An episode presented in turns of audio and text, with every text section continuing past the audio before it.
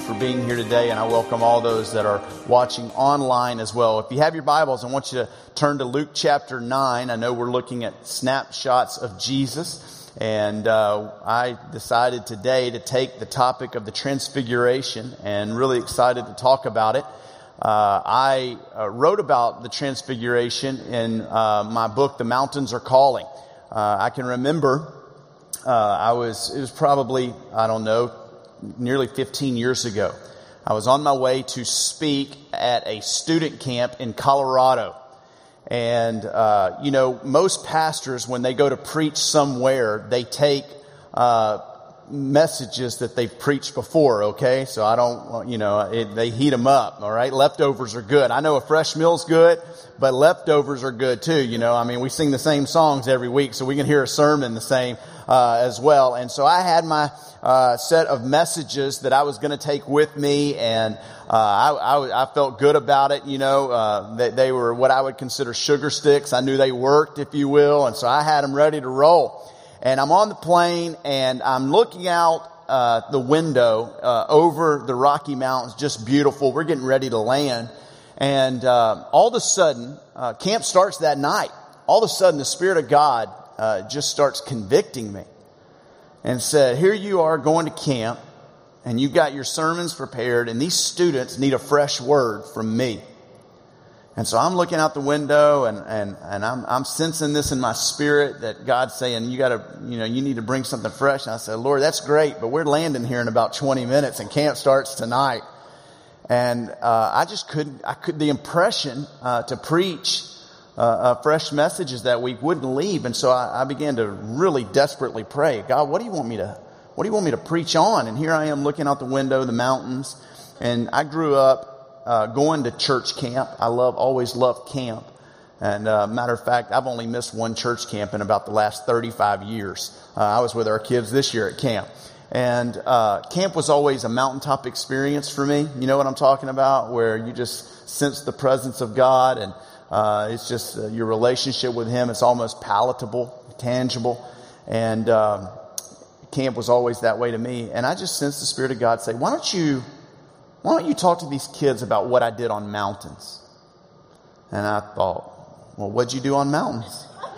And I got my Bible and I just started looking through there and just started highlighting things. And uh, camp was five nights, and uh, the first night I did Moses on Mount Sinai. And I talked about the giving of the law and how the law points us to Christ. Uh, the next night, I did Mount Carmel, uh, Elijah and the battle of the gods. And I love that line where uh, Elijah just basically uh, draws a line in the sand. He says, How long are you going to waver between two opinions? If Jesus is, if God is Yahweh, He's Lord, follow Him. If, if Baal's Lord, follow him. And so I talked to the students the second night about just making a decision. Uh, the third night was the transfiguration. It took place on Mount Hermon. And that's what we're going to talk about today. And uh, it's just a beautiful passage of scripture. And lo and behold, who was standing before Jesus at the transfiguration but Moses and Elijah. And what we see in this is that, that Jesus is greater than the law. He's greater than the prophets. He's the fulfillment of the law and the prophets. And there he was on the Mount of Transfiguration. The next night, which is usually at camp the decision night, right? They've been leading up to it. So I talked on Mount Calvary, talked about what Jesus did on Mount Calvary. And then the next night, uh, which is the last night there, they're getting ready to go home. Uh, I talked to, the Bible says in Matthew chapter 28, before Jesus gives his great commission, it says he gave his great commission from an unnamed mountain in Galilee. And so I said, you know what? We're here on this mountaintop, and some of us have had a mountaintop experience, but we're not supposed to live there. We're supposed to get off the mountaintop and go into the valleys of life and, and, and tell people what God did on the mountain. And so I talked to him. I thought, man, that'll pre. And I knew right then, I got fired up. That was going to be my first book project. And so I, I went uh, to our uh, with my agent, our publishers, and uh, and, and we found uh, we found four. There's a lot of mountains in Scripture, and I, I, got to nine key ones, and they said, "Well, you got to find one more." And so uh, I picked another one. So ten key mountains, and I wrote about the Mount of Transfiguration. uh, in the uh, in the mountains are calling. And so I want to uh, just unpack it for us here. Luke chapter nine is where we're going to be. If you're taking notes, I always encourage you to take notes. If you were given this message or this lesson a title, and uh, you know Mark's such a great teacher, and uh, and and he's in a class of his own. And so uh, I'm not even going to try to, to, to, to, teach as much as I am just going to preach at you because I miss preaching, all right? I miss preaching to you. So uh, you're going to get more preaching this morning. But if there was a title, uh, I would give it the name Only Jesus. Only Jesus. Now, uh, the northern part of Galilee, I want to show you an image of Mount Hermon on the screen. You'll see it there. And uh, we always go to these sites on our trip to Israel. Uh, is there anybody from this class going to Israel with us in December? So we're gonna we'll, we'll see this from a distance. We won't go to Mount Hermon, but you'll see it from a distance. Uh, when we make our way to Caesarea Philippi, that's what it's very near, 9,000 feet above sea level.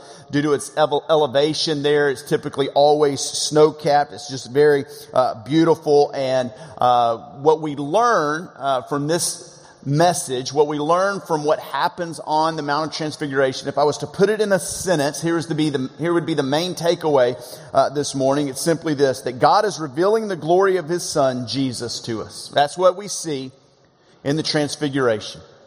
That He is revealing the glory of His Son, Jesus, to us. Now you know, when Jesus walked the earth, there was much debate about who this man was. He, he showed up on the scene seemingly out of nowhere and he begins preaching a message of repentance that the kingdom of God is nearing. He was teaching, the Bible says, as one who had authority. And so people were taking notice of not only what Jesus said, but how he said it along with his teaching ministry was his healing ministry. This really turned some heads. The fact that he was casting out demons, that he was healing diseases and infirmities of all kinds. He was showing love and grace to the outcast and to the sinners, uh, while at the same time, the religious leaders he didn't have much tolerance for. No one could figure Jesus out. Who is this guy? In fact, if you remember Nicodemus, uh, the, one of the, the rulers of the Pharisees, he came to Jesus in John chapter 3 verse 2 and listen to what the Bible says. This man came to Jesus by night and said to him, Rabbi, we know that you are a teacher come from God. For no one can do these signs that you do unless God is with him. In other words, what Nicodemus is saying is, who are you? Like we know something's different about you. Tell us who you are. The Roman governor, he couldn't figure Jesus out. In the context of this passage of scripture here in Luke chapter 9, if you have your Bibles open there, just look back at verses 7 through 9. The Bible says this. Now Herod the Tetrarch heard about all that was happening, heard about Jesus teaching, heard about his miracle working ministry, and look what the scripture says.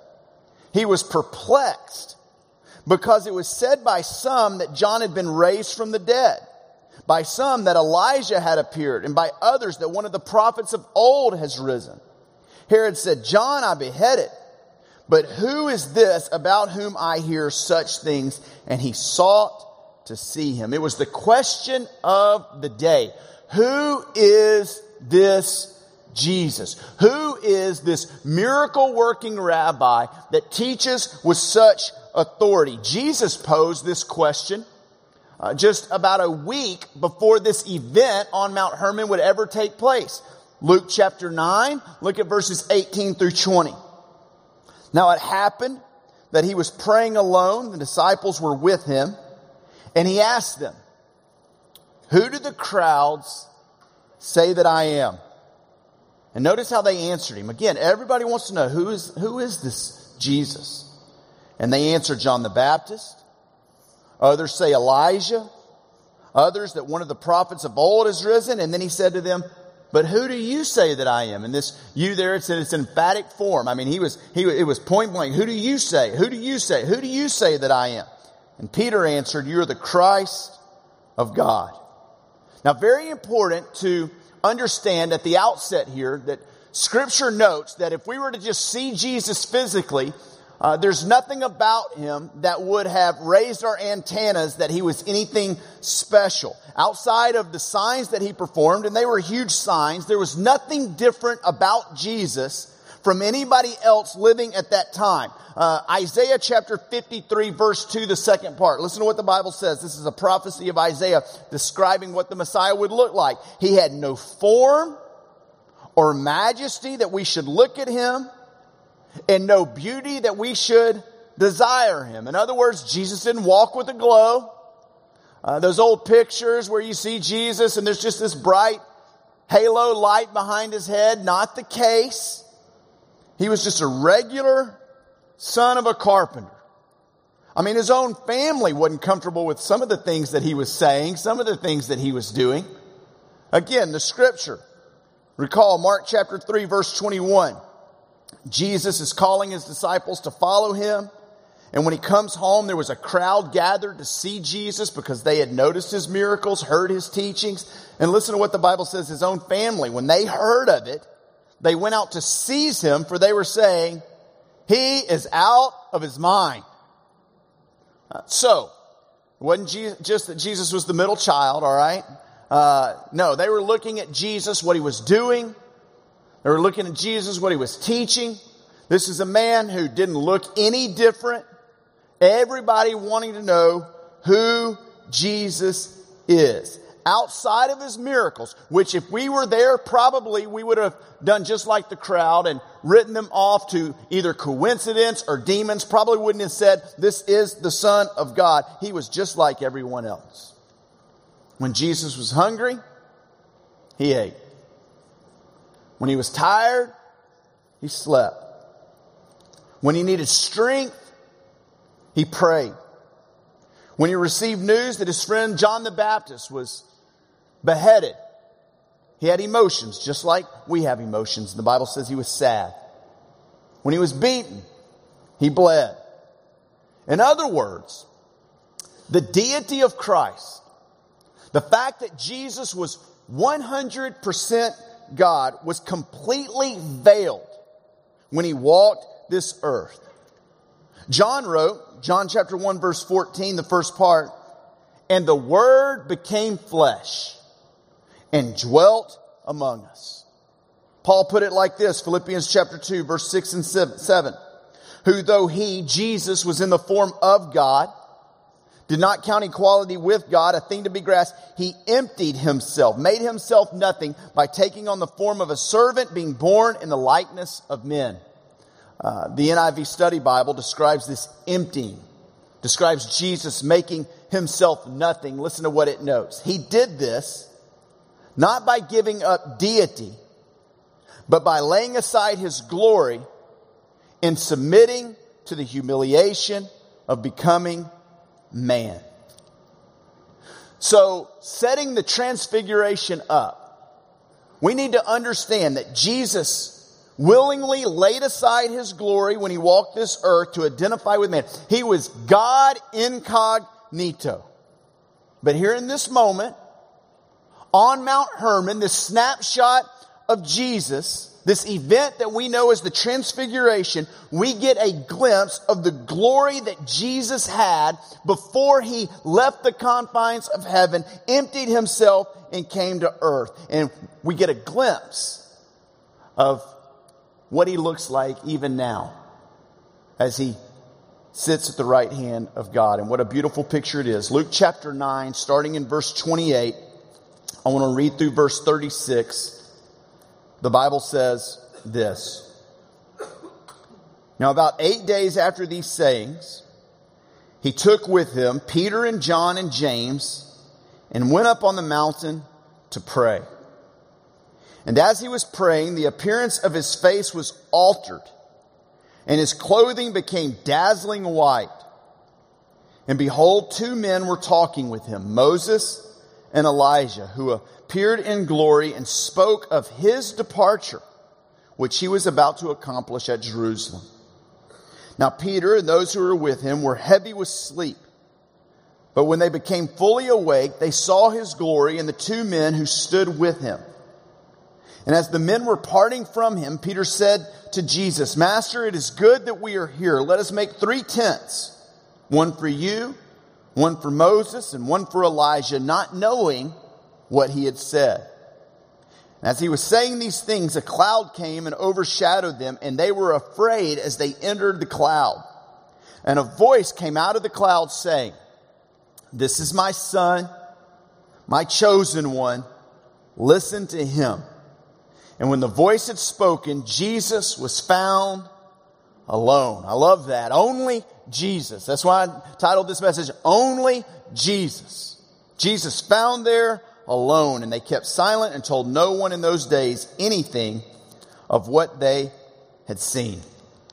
I remember years ago when the Passion of the Christ came out, uh, they were showing sneak previews uh, to groups of pastors and to churches, and I was able to get in on a sneak preview of the Passion of Christ before it ever came out. And if you remember when it was coming out, it was all the news, what it was going to be like, Mel Gibson directing it.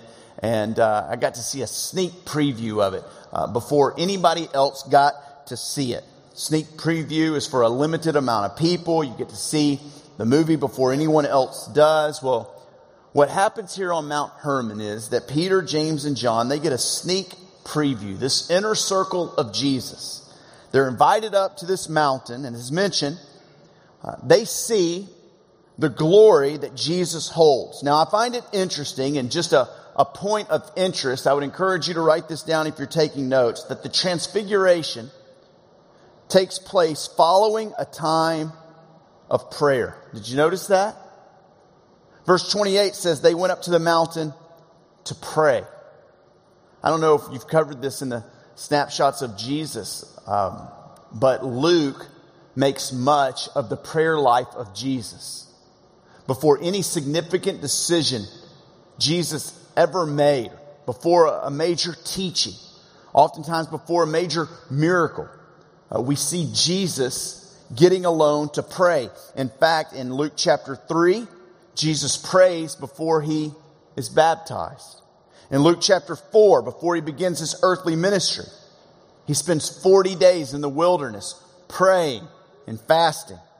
In Luke chapter 6, the Bible tells us that he spent all night in prayer before he called his 12 disciples. This was such a big decision. He spent all night in prayer. And do you know where he went to pray? In every situation, he went to a mountain. It was a common custom for him to go to the mountains to pray. Luke chapter 9, before he questions the disciples about who he is, look at Luke chapter 9, verse 18.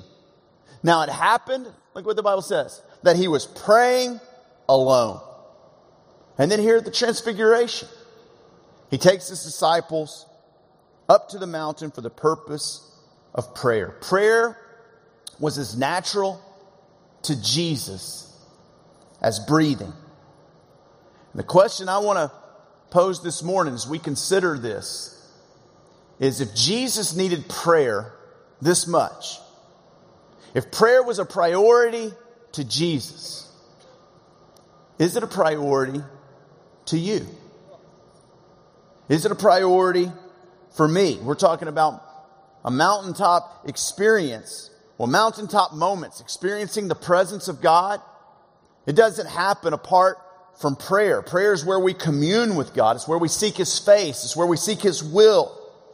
It's where we sit with our Bibles open and we listen to His voice through His Word and by His Spirit. Jesus knew the importance of prayer. He takes this inner circle up to the mountain for the sole purpose to pray.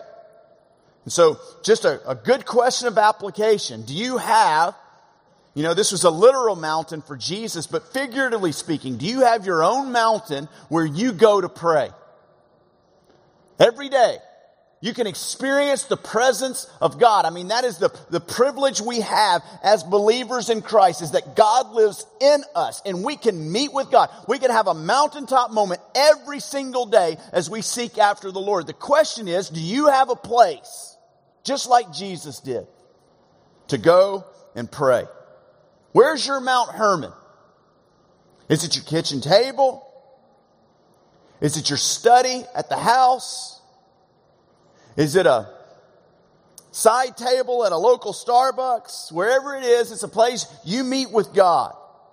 And you know what's exciting about having a place to meet with God? Because you never know what He's going to teach you. You never know what he's going to show you. You never know when you meet with Jesus what he may ask of you. You never know what you could experience when you open up God's word, which the Bible says is living and active, sharper than a two-edged sword, piercing to the division of soul and spirit, joints and marrow, discerning the thoughts and intentions of the heart. This is no ordinary book. When you read this book, it reads you. Performs soul surgery on you. You never know what you may experience. When you get to your mountain every single day, open up God's Word, and you begin to pray and seek after Him. The disciples had no idea what they were about to experience in this moment. But look at verse 29. As Jesus was praying, the appearance of His face was altered, and His clothing became dazzling white. The synoptics each record this episode in the life of Jesus, this snapshot of the transfiguration. Matthew's account tells us in Matthew 17, 2, and he was transfigured before them, and his face shone like the sun. Mark's account, Mark chapter 9, verse 2, the second part, verse 3, and he was transfigured before them, and his clothes became radiant, intensely white, as no one on earth could bleach them. Now, I just want to go on record here and say I go to my mountain an awful lot to pray and seek after God. And this has never happened to me, all right? Like I've never come down after spending time with the Lord and Debbie say, Jared, your face is glowing. Your clothes, they're so white. What's going on? What happened? This has never happened to me, not once. What we're seeing here in this moment is supernatural. Who Jesus is on the inside, 100% God, deity, is being manifested on the outside for the first and only time we ever see in his public life. He is transfigured, the Bible says, before them. His face altered. The word transfigure here, it means to be changed. It's where we get our word metamorphosis from. This is, this is caterpillar to butterfly. All right. If you're an 80s kid like me, think Incredible Hulk. Okay. If you're maybe younger, think X-Man, Mystique. All right. This is a radical transformation we see here. Jesus in all of his glory, the deity of Christ, unveiled for physical eyes to see. Now, it's important to understand in this that Jesus is not, is not reflecting God's glory in this moment. But instead, the glory of God is radiating from within. He is God. This is important to take note of. In a moment, we'll, we'll talk about Moses. When he came down the mountain off Sinai, and he had the, the law of God in his hand after spending 40 days on the mountain with God. Do you remember what the scripture said? Exodus chapter 34 verse 29. The Bible says, Then Moses came down from Mount Sinai with two tablets of testimony in his hand, and he came down from the mountain, and Moses did not know that the skin of his face shone because he had been talking with God. See, Moses reflected the glory of God. Jesus radiated the glory of God.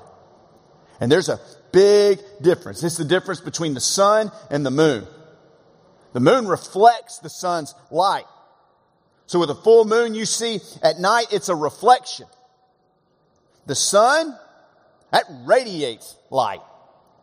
That's what was taking place here. The sun, it's not a reflection, it's the real deal. I mean, come on, Houston, it's the real deal. Just walk outside. That's why it's been 110 this summer. Uh, this is what we see here. Hebrews chapter 1, verse 3 says, Jesus is the radiance of the glory of God. See, there's something different about Jesus. He didn't reflect the glory of God, he radiated the glory of God. He's the exact imprint of his nature, the writer of Hebrews says. God is revealing the glory of his son Jesus to us in this moment. And he's showing us in this snapshot that Jesus is unlike any other person that's ever walked this earth. We're going to see in just a moment. He's greater than Moses, the great lawgiver. He's greater than Elijah, the great prophet. As great as they are, they don't come close. And isn't it amazing here in Luke's passage, verse 30? That's who shows up. The Bible says, Behold, two men were talking with him Moses and Elijah. Now, if there was ever a conversation to eavesdrop on, I mean, this was it. Can you imagine for a moment what they must have been talking about? Moses has been dead for over 1400 years. Great lawgiver, the one that tutors us to Christ, if you will. Bible prophesies that there would be a servant that came along that would be like him. Here Jesus is talking to Moses face to face. Elijah, the great prophet, been dead over 900 years. Here he is speaking with Jesus. These two men, again, they represent the entirety of the Old Testament, the law and the prophets. And they're having a conversation. Philip Ryken, former pastor of 10th Presbyterian Church in Philadelphia and former president of Wheaton, writes this. When Moses and Elijah appeared with Jesus on the mountain, it was as if the whole Old Testament was standing up to say everything was coming together in Christ. I love that. Everything's coming together. Everything points to Jesus. The Bible says they were, they were talking. Verb tense indicates an ongoing conversation. It was continuous. There was some back and forth going on here. I read this earlier this week and I thought, you know, who would I want to have a conversation with from times past? You ever thought about that? Like if you could have a conversation with people who've gone before you. The first one I would want to, well, maybe not the first one, but one would be Spurgeon. Great preacher from England. I'd love, he, he had 5,000 people coming to his church on a regular basis uh, when that was unheard of. Every week, um, the newspaper in London would print his sermons, all right? Now, if the Houston Chronicle ever decides to print my sermons, all right, that's going to be a good day. Um, I mean, that's Charles Spurgeon. I'd love to talk to him, man, called the Prince of Preachers. I just love to ask him, what was your study time like? What was your prayer time like? He had gout. How did that feel? You know, I just want to ask him everything. Um, I want to talk to A.W. Tozer. Aiden Wilson Tozer, probably no author has had more of a profound impact on my life than the Christian mystic A.W. Tozer. His book, The Pursuit of God Next to the Bible, uh, was formative in my life. I'd love to talk to. I wanted to name one of my kids Aiden Wilson, and Debbie wouldn't let me. She didn't like the name. Um, but I, would love to talk to, to A.W. Tozer. I'd love to have a conversation with Mama Lula and Papa Buford. Those names don't mean anything to you, but that's my great grandparents who led my grandparents to Christ, who ultimately led my parents to Christ. You know, oftentimes we think, I did a funeral yesterday for a great man in our church, Wallace Perry. Had the, those in attendance stand up who had been in his life group. And I bet 70% of the people there in a, in a audience of about 300 stood up. He had taught them in a life group through the years, invested his life in them. Um, oftentimes we, we think uh, what our legacy is going to be uh, to our children and our grandchildren. We don't have to think about what it's going to be to our great grandchildren. How you live now matters. I mean, I'm, I'm ultimately here. Obviously, the grace of God, but because of a great grandma and great grandpa who lived their faith and passed their faith on. So grateful for that. I can't wait to have a conversation with them, thank them for the impact that they've had. There's others. I could talk about the great missionary to China, Hudson Taylor. I want to talk to my buddy Bo Higgs, who died as a junior in college, one of my best friends in the world. I want to get to Paul and Moses and Elijah. Can't wait have a conversation with them. But this conversation happening here between Jesus and Moses and Elijah, talk about being a fly on the wall. We don't know the specifics of the conversation, but we do know the topic. Look at verse 30 and 31. And behold, two men were talking with him, Moses and Elijah, who appeared in glory and spoke of his departure, which he was about to accomplish in Jerusalem. Now, the word departure is literally the word exodus. Some of your Bibles may even make a note at the bottom of the page or in the cross reference to this. It's an important word. Obviously, Moses knew something about an exodus. He had led God's people out of physical slavery and bondage of Pharaoh and Egypt and led them to the very foot of the promised land. I think it's very fitting that he's speaking to Jesus about another exodus that is coming.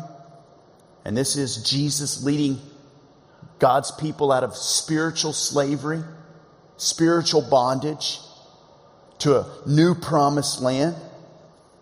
Not only did Moses know about an exodus in which he led, he also knew that what was an exit out of this world physically. Talking about Exodus, he died physically. And so he's speaking. Elijah Instead of a physical death, we know according to 2 Kings 2 2, he was raptured into heaven, taking into heaven into a whirlwind. So just consider this. Here are two men representing the entirety of the Old Testament, the law and the prophets. One met a physical death, the other was raptured. We will all um, go into eternity in one of two ways. The same way these two men did. We will either have an exodus out of this world via a physical death, or if Jesus is to return, we will exit out of this world in a rapture. Either way, it's a departure from this world. It's an exodus. But as they stand there talking to Jesus, notice what the scripture says. They're not talking about the exodus that Moses led necessarily. They're not talking about their physical exodus out of this world that we know of. Look at what they're talking about. They're talking about his exodus, his departure, the departure of Christ, verse 31. And notice the confidence in which they speak. they said Jesus was about to accomplish this. Some of your Bibles say this is what he was to fulfill. This was going to happen. In fact, Jesus had talked about his departure in the same context of scripture. Look at verse 21 and 22, Luke chapter 9. And he strictly charged and commanded them to tell this to no one, talking to his disciples, that the Son of Man must suffer many things and be rejected by the elders and chief priests and scribes and be killed and on the third day be raised. And where would all this take place? Where would this accomplishment happen? Verse 31, the scripture tells us at Jerusalem. They're talking to Jesus about his departure, about his exodus that he is leading. All of it's going to happen at Jerusalem. Just as we are saved by faith. Looking back at the death, burial, and resurrection of Jesus. These Old Testament saints, how are they saved? The very same way. Instead of looking back by faith, they were looking forward by faith to the death, burial, and resurrection of Jesus. Our eternal security was sealed in Jerusalem. And Jesus does for us. He did for Moses and Elijah what they could never do for themselves. And that is died paying the penalty of sin, raised by God on the third day, and that's ultimately what provides our exodus and paves the way to a brand new promised land, i.e., eternity with Him. Now, this conversation takes place and at this point, These disciples have no idea what to do. In fact, look at their response in verse 32. First of all, they're sleeping. Okay?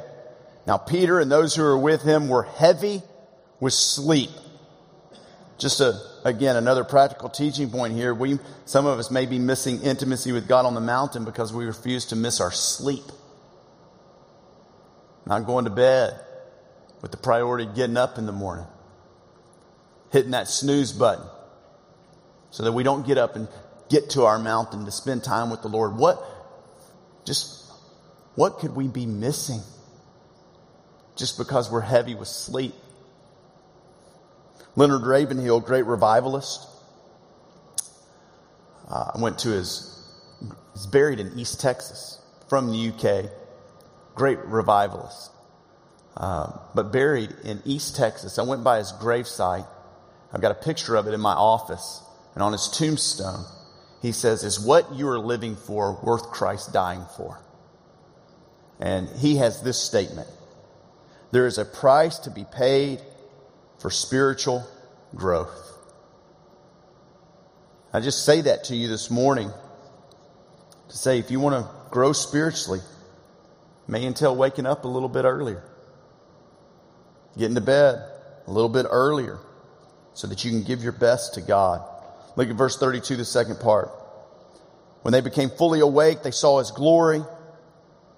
They saw his glory and the two men who stood with them. it's not hard to imagine the shock these guys must have been going through. They're, first of all, they're asleep. They wake up. And then they see Jesus transfigured, altered, talking to two men. They don't have a file for what's going on in this moment. And as the men were parting from him, Peter, who's already late to the party, said to Jesus, Master, it's good that we are here. You think so, Peter? You think it's good? Let us make three tents, one for you, one for Moses, one for Elijah, not knowing what he had said. Translation, Peter says, we like being here. Let's stay on this mountaintop right here. This is good. Let's just settle down. Peter says, I'll make a tent for Moses. I'll make a tent for Elijah. I'll make a tent for Jesus. I'll make a tent for me. Maybe we'll include James and John. I don't know. We'll just stay on this mountain. This is, this is awesome right here. Let's just stay here. Peter wants to just stay on the mountain, and who wouldn't? Just a couple of thoughts though. First is, Peter's talking and no one asked him anything. You notice that?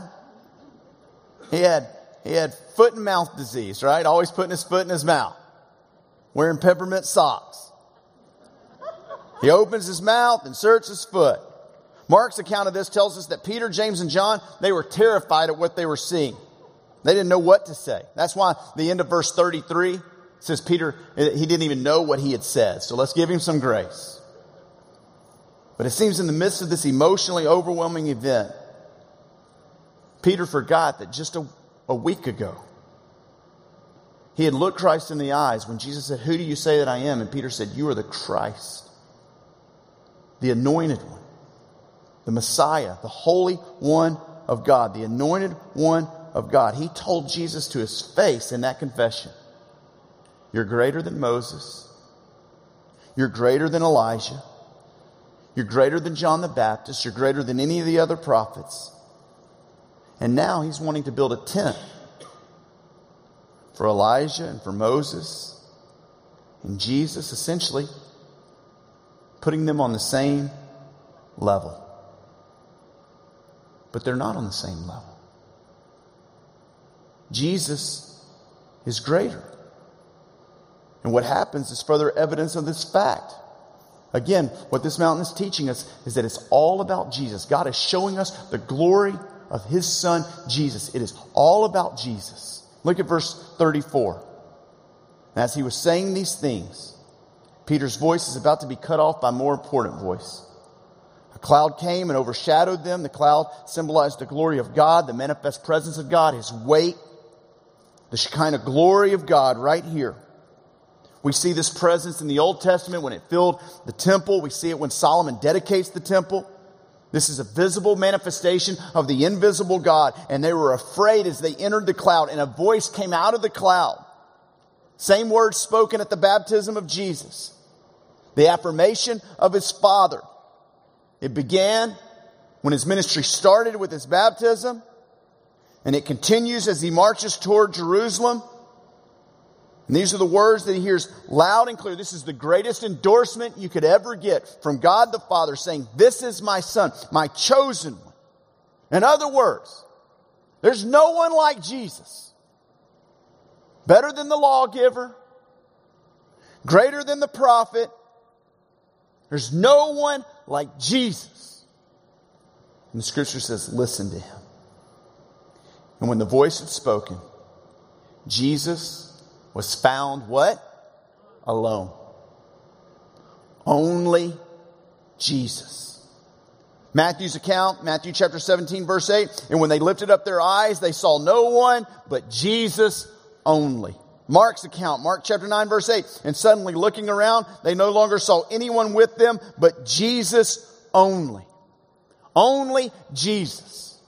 This is what Mount Hermon teaches us that God reveals the glory of his son Jesus to us and teaches us that everything is about him. Jesus has no rivals. Our life should revolve around Jesus. And oftentimes, we live as if it revolves around us, don't we? One commentator I read in studying for this passage said this Moses and Elijah salute their divine successor, and then leave him alone in his unchallenged supremacy, the sole object of his disciples' veneration. He's the one we worship. He's the one that we look to. He's the one that we hold up. He's the one that we esteem. It's all about Jesus sole object of our veneration, sole object of our worship. And so the question is does this describe your life? Does your life's passions and goals and everything that you do, all that you are, does it revolve around Jesus? Or do we treat him as if he's our genie in a bottle?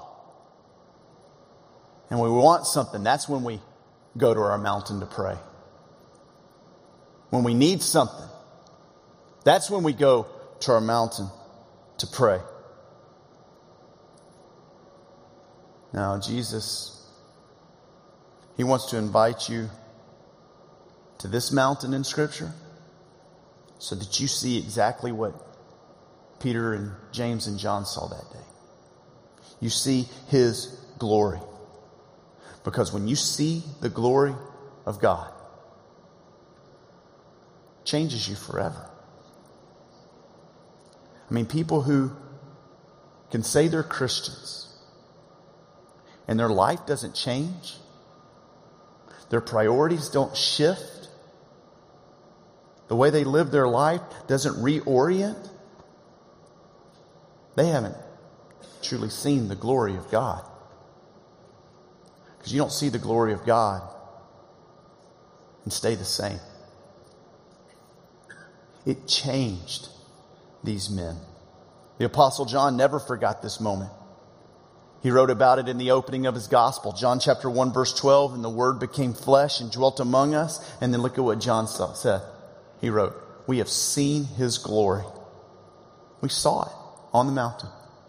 Glory is of the only Son from the Father, full of grace and full of truth. This is what Jesus wants. He wants us to see His glory. When we see His glory, our careers aren't near as important. Our problems won't be near as big. Our ambitions, our dreams, they don't seem nearly as appealing. It's all about seeing His glory. Now, some are thinking, I'm closing up right here. Some are thinking, well, Jarrett, if I saw what Peter, James, and John saw, like if I saw Jesus transfigured, face altered, clothes became bleach white, well, of course that'd be different. Of course that'd change if I saw that with my physical eyes.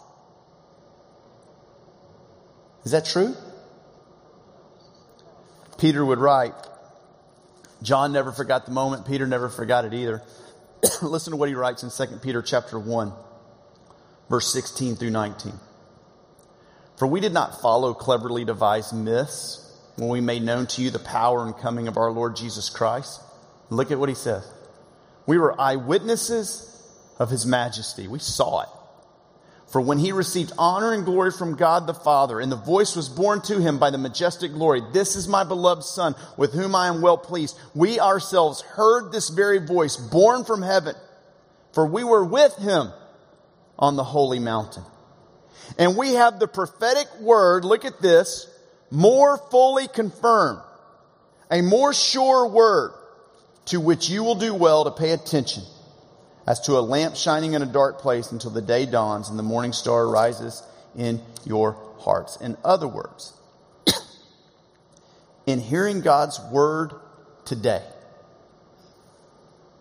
whenever you open up God's word, you're experiencing the glory of Christ. It's a, it's a more sure word. We don't need a visitation like these men experienced to know Jesus, to follow him, to worship worship him. According to this, we have something more sure, more fully confirmed, and that is his word. And so if you want to ascend to the mountain, experience His presence, get a glimpse of His glory. If you want to live for Jesus, only Jesus, then it starts by giving your heart to Him and then giving your life to His Word. And when you give your life to His Word, you experience His glory and you'll never, ever forget it or get over it. This is where we meet Christ. So get to your mountain first thing every day and spend time with Christ, and He will transfigure your life over time. He will change you day by day by day as you grow to be more and more like Him. Amen? Let's pray together and then I'll turn it over to somebody. All right, here we go. Lord Jesus, we love you. Thank you for our time together today. Thank you for your word.